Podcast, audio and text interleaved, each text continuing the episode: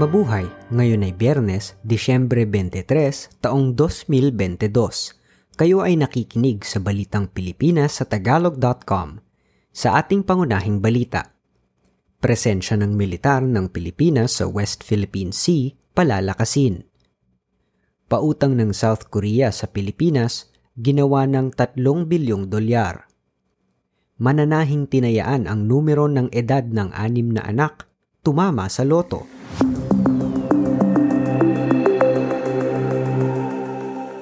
Inatasan na ng Department of National Defense ang military ng Pilipinas na palakasin pa ang presensya ng mga ito sa West Philippine Sea. Ito ay kaugnay ng ilang mga barkong pangmilitar ng China at ilang mga bangkang pangisda nito ang nakatigil sa mga okupadong isla ng Pilipinas na kinukonsiderang bahagi ng probinsya ng Palawan. Kasunod din ito ng ulat na nagtatayo na naman di umano ang China na mga artipisyal na isla sa mga hindi pa naookupang bahagi ng Spratly Islands. Sinabi ng Department of Foreign Affairs na ang ganitong gawain ay kontra sa Declaration of Conduct sa South China Sea na huwag kikilos ang anuman at gayon din sa desisyon sa taong 2016 na Arbitral Award. Iniulat ng Bloomberg na ayon sa kanilang hindi kinilalang pinagkunan ng ulat ng mga Western officers, nagsisimula na naman ang China na bumuo ng mga lupa sa hilagang bahagi ng Spratlys na wala pang umuokupa sa may Eldad Reef o Malvar Reef. Noong taong 2014, napaulat din na nagsagawa ng reclamation activities ang China sa lugar Sinabi pa umano ng mga pinagkunan ng ulat ng Bloomberg na mayroon ding kahalintulad na aktibidad na nangyayari sa Lankiam Cay o Panata Island, Whitson Reef o Julian Felipe Reef at Sandy Cay. Nang tanungin ng mga mamamahayag ang Chinese Embassy sa Pilipinas Tinawag ito ng Beijing na fake news ang ulat ng Bloomberg at itinuro ang mga mamamahayag na tignan ang South China Sea Strategic Situation Probing Initiative na ayon sa website nito ay isang international research network.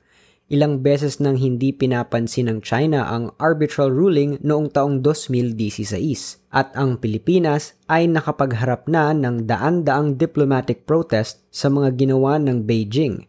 Nakapagharap na rin ang bansa ng isandaan at walong note verbal sa China ngayong taon. Si Pangulong Ferdinand Marcos Jr. ay nakatakdang makipagkita kay Chinese President Xi Jinping sa state visit nito sa China sa Enero.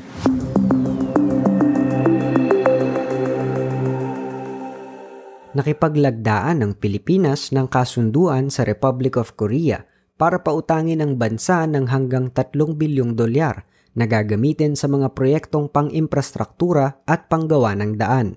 Itinaas ng Republic of Korea ang official development assistance sa Pilipinas mula sa naunang isang bilyong dolyar lamang. Ang kasunduan ang magpopondo ng proyekto sa tulay sa Panay Gimeras Negros Island na magkokonekta sa tatlong isla sa pamamagitan ng dalawang tulay na may kabuang habang 32.47 kilometro. Gagamitin rin ito para gumawa ng daan sa baybayin ng Mandaue, Konsolasyon at Lilowan sa lalawigan ng Cebu. Ang pautang ang magpopondo rin sa proyekto sa patubig sa Ilocos Norte at Abra ang South Korea ang ika-anim na pinakamalaking official development assistance partner ng Pilipinas noong taong 2021. Sa tulong ng South Korea, napondohan ang 11 bilyon at 200 milyong pisong Jowler River Multipurpose Dam, ang siyam na bilyon at 200 milyong pisong construction project sa Cebu International Port at ang tulay sa Pangil Bay na may halagang 7 bilyon at 400 milyong piso na nagkonekta naman sa Misamis Oriental at Lanao del Norte.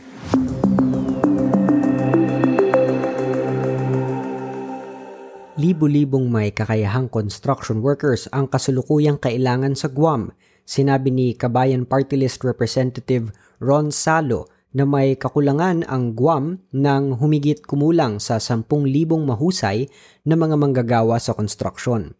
Sa susunod na apat o limang taon ay kakailanganin naman nila ang 3,000 may kakayahang manggagawa sa konstruksyon taon-taon. Samantala, ang palitan ngayon ng dolyar sa piso ay 55 piso at siyam na sentimo sa pagsasara ng trading noong Disyembre 22.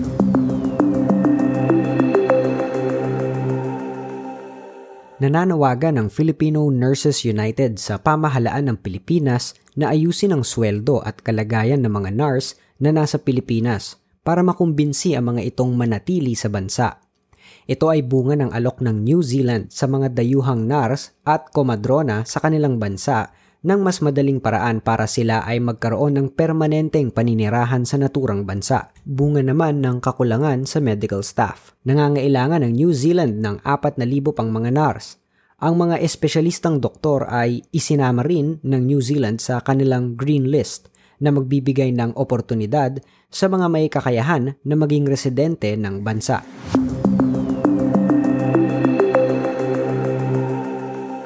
Pinangalanan na naman ang Ninoy Aquino International Airport o NAIA na isa sa mga pinakamalalang paliparan sa buong mundo. Ayon sa travel website na hawaiianislands.com, ang NAIA ang ikatlong most stressful airport in the world.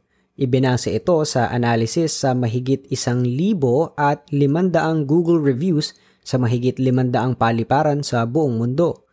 Ang mga naantalang paglipad, mahabang pila, umiiyak na mga bata at problema sa pagkuha ng bagahe ang ilan sa mga batayan ng pagiging stressful ng paliparan. Subalit ang pinaka-stressful ayon sa website ay ang Tan Son Nhat International Airport sa Vietnam at ikalawa ang Sydney King Ford Smith International Airport sa Australia.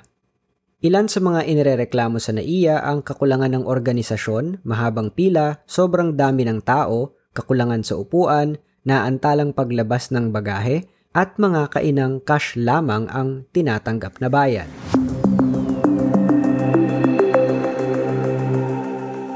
Idineklara ni Pangulong Ferdinand Marcos Jr. ang Disyembre 26 bilang dagdag na special non-working day sa bansa. Ipinalabas ni Marcos ang Proclamation 115 upang bigyan ang lahat ng mamamayan na maipagdiwang ang Kapaskuhan kasama ang kanilang pamilya at mahal sa buhay. Dahil sa proklamasyon, magkakaroon ng mahabang katapusan ng linggo ang mga Pilipino kung saan ang Pasko ay tatama sa linggo. Sa isang mas naunang proklamasyon, idineklara rin ang Enero a 2 taong 2023, isang lunes bilang special non-working holiday.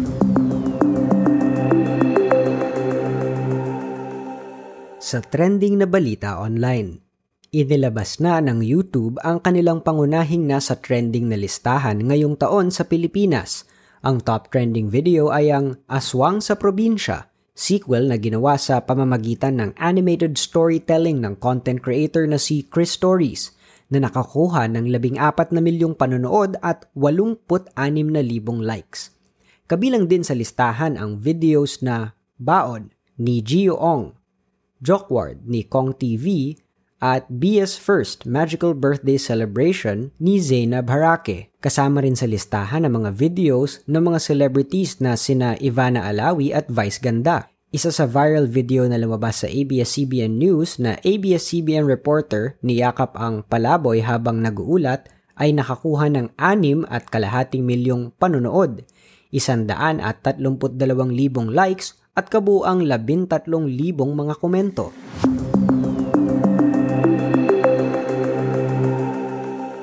Sa balita sa palakasan, pinataob ng Bay Area ang San Miguel sa iskor na 74 kontra 72 sa ikaapat na laro sa semifinal series ng PBA Commissioner's Cup para makaharap sa finals ang Barangay Hinebra nakuha ng mga Dragons ang mahigpit na panalo nang hindi na makabuslo ang mga Beermen sa pagtatapos ng laro sa Mall of Asia Arena sa Pasay City noong Miyerkules. Sisimulan ng Hinebra at Bay Area ang kanilang paghabol sa titulo sa araw ng Pasko sa isang best of seven series.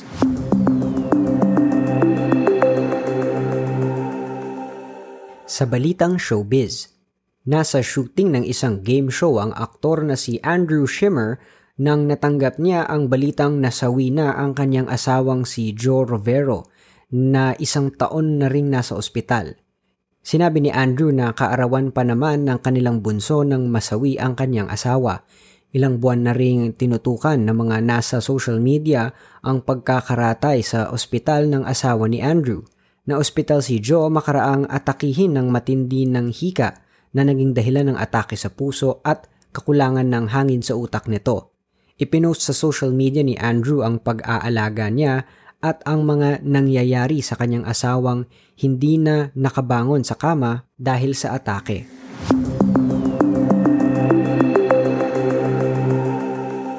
Sa ating balitang kakaiba, Napuwersang magsara ng kanyang tindahan ng damit sa Taytay Rizal ang isang mananahi dahil sa pandemya.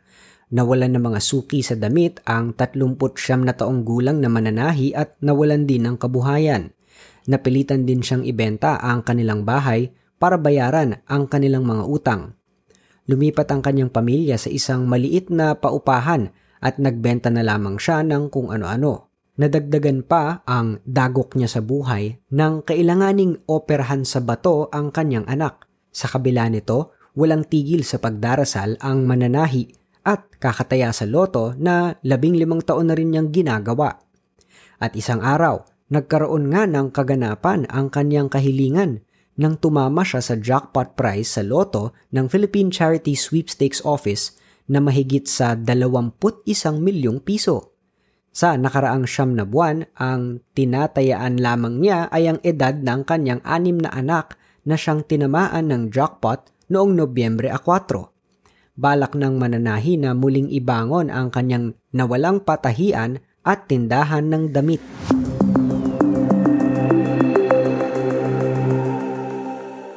At yan ang kabuuan ng ating mga balita ngayong Desyembre 23, 2022 para sa tagalog.com. Basta sa balita, lagi kaming handa.